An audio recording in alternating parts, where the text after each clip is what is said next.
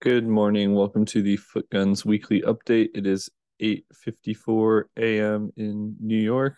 Um, if you haven't noticed, the uh, stock market had a bit of bounce yesterday, and uh, crypto seemed to come up with it. Um, also, yesterday or two days ago, I guess, um, McDonald's announced that the McRib is coming back on October 31st. Um, and somebody posted this chart uh, showing all the times that McDonald's brought the McRib back, and their logic is that um, they'll only do it when pork is cheap or something. I don't know. It's it's kind of funny to look at. It doesn't really. I mean, certainly they're not bringing the McRib back at the top of the market, right? Um, but anyways, I just thought that was fun. Uh, the other thing that's been happening, if you haven't noticed, the um, Bank of Japan has been injecting literally billions of US dollars to support um, the yen, and now apparently Chinese state bank sold dollars to support the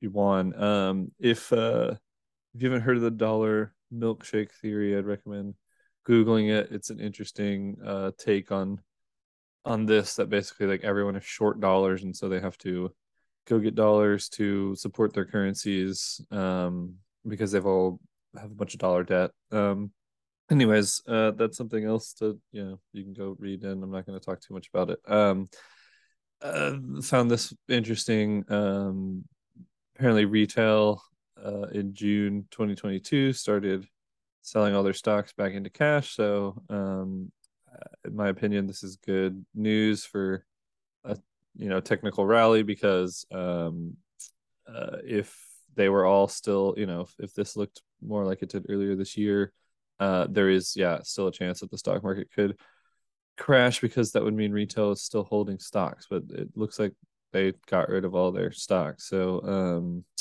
yeah, that is ammunition to buy some Ethereum and uh, and Bitcoin, right? If if they uh, start getting bullish again. Um, this is the other thing. Uh, FTX. You see this little green thing down here? That is the amount of liquidations uh to the short side that happened yesterday.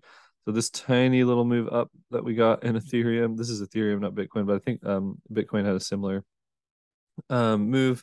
But you, you can also see this uh this middle uh open interest. So this is basically like people um using derivative products on FTX to buy Ethereum, and you can see ever since this wick here, the one that we have mentioned multiple times in the newsletter, that the open interest has been piling up. So, um, you know, uh, you have to go do some more digging to figure out how much, you know, if the, if there's more people, you know, basically like if shorts are paying longs or if longs are paying shorts to keep these positions open. Um, but yesterday, uh, we got some sort of a clue because um, when the price went up five percent, I think it was two hundred, yeah, two hundred twenty million dollars of ETH perps got liquidated, meaning that they were all short and they got screwed. And there's still $200 billion of open interest. So uh, if this is a lot of short interest, then yes, we could get an actual squeeze and not just a short, you know, what, what would, uh, yesterday would have been as a, a short covering rally.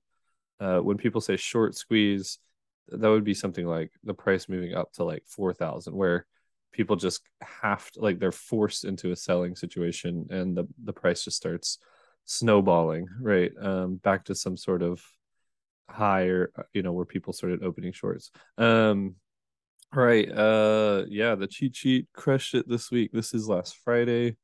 Bitcoin was at 18774 if you're hanging out with us in the discord. Um we were talking about why i don't think it was going to go any lower. Um you know the cheat sheet was at like like we said we've just been crawling sideways so everything on the cheat sheet is in this sort of neutral pattern um, with some slight bearish and bullish bias. So we did think we were going to go test the support. We did test the support um, and then again uh, this thing came up but we you know we didn't see anything to make us bullish. We were still saying hey no we're going to keep hugging these supports even though we've come up finally some neutralness going on. We we we didn't go down for a day basically, and then um, all of a sudden, uh, you know, the uh, the price starts coming back up and testing resistance.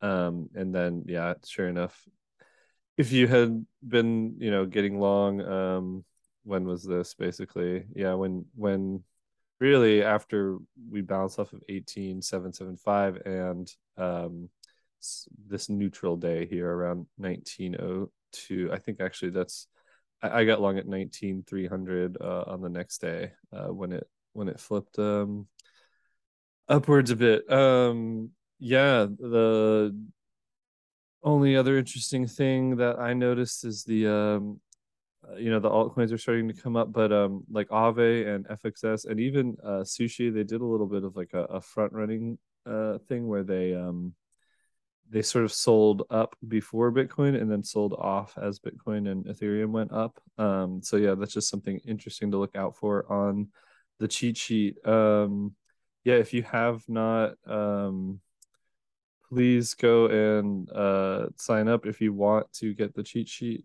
every day. You also get access to our um, premium Discord and uh, some private podcasts that come out, and every once in a while, some um, writing just for you guys. Um, also, on Tuesday and Thursday, there is a bit of a uh, private section at the bottom of the newsletter that is just for premium people. So, um, yeah, I hope everyone has a good week. Um, it's going to certainly be an exciting week, and I'm just glad that we're not crawling sideways plus or minus uh you know 0.1% volatility or whatever yep everyone uh have a good one i'll see you next week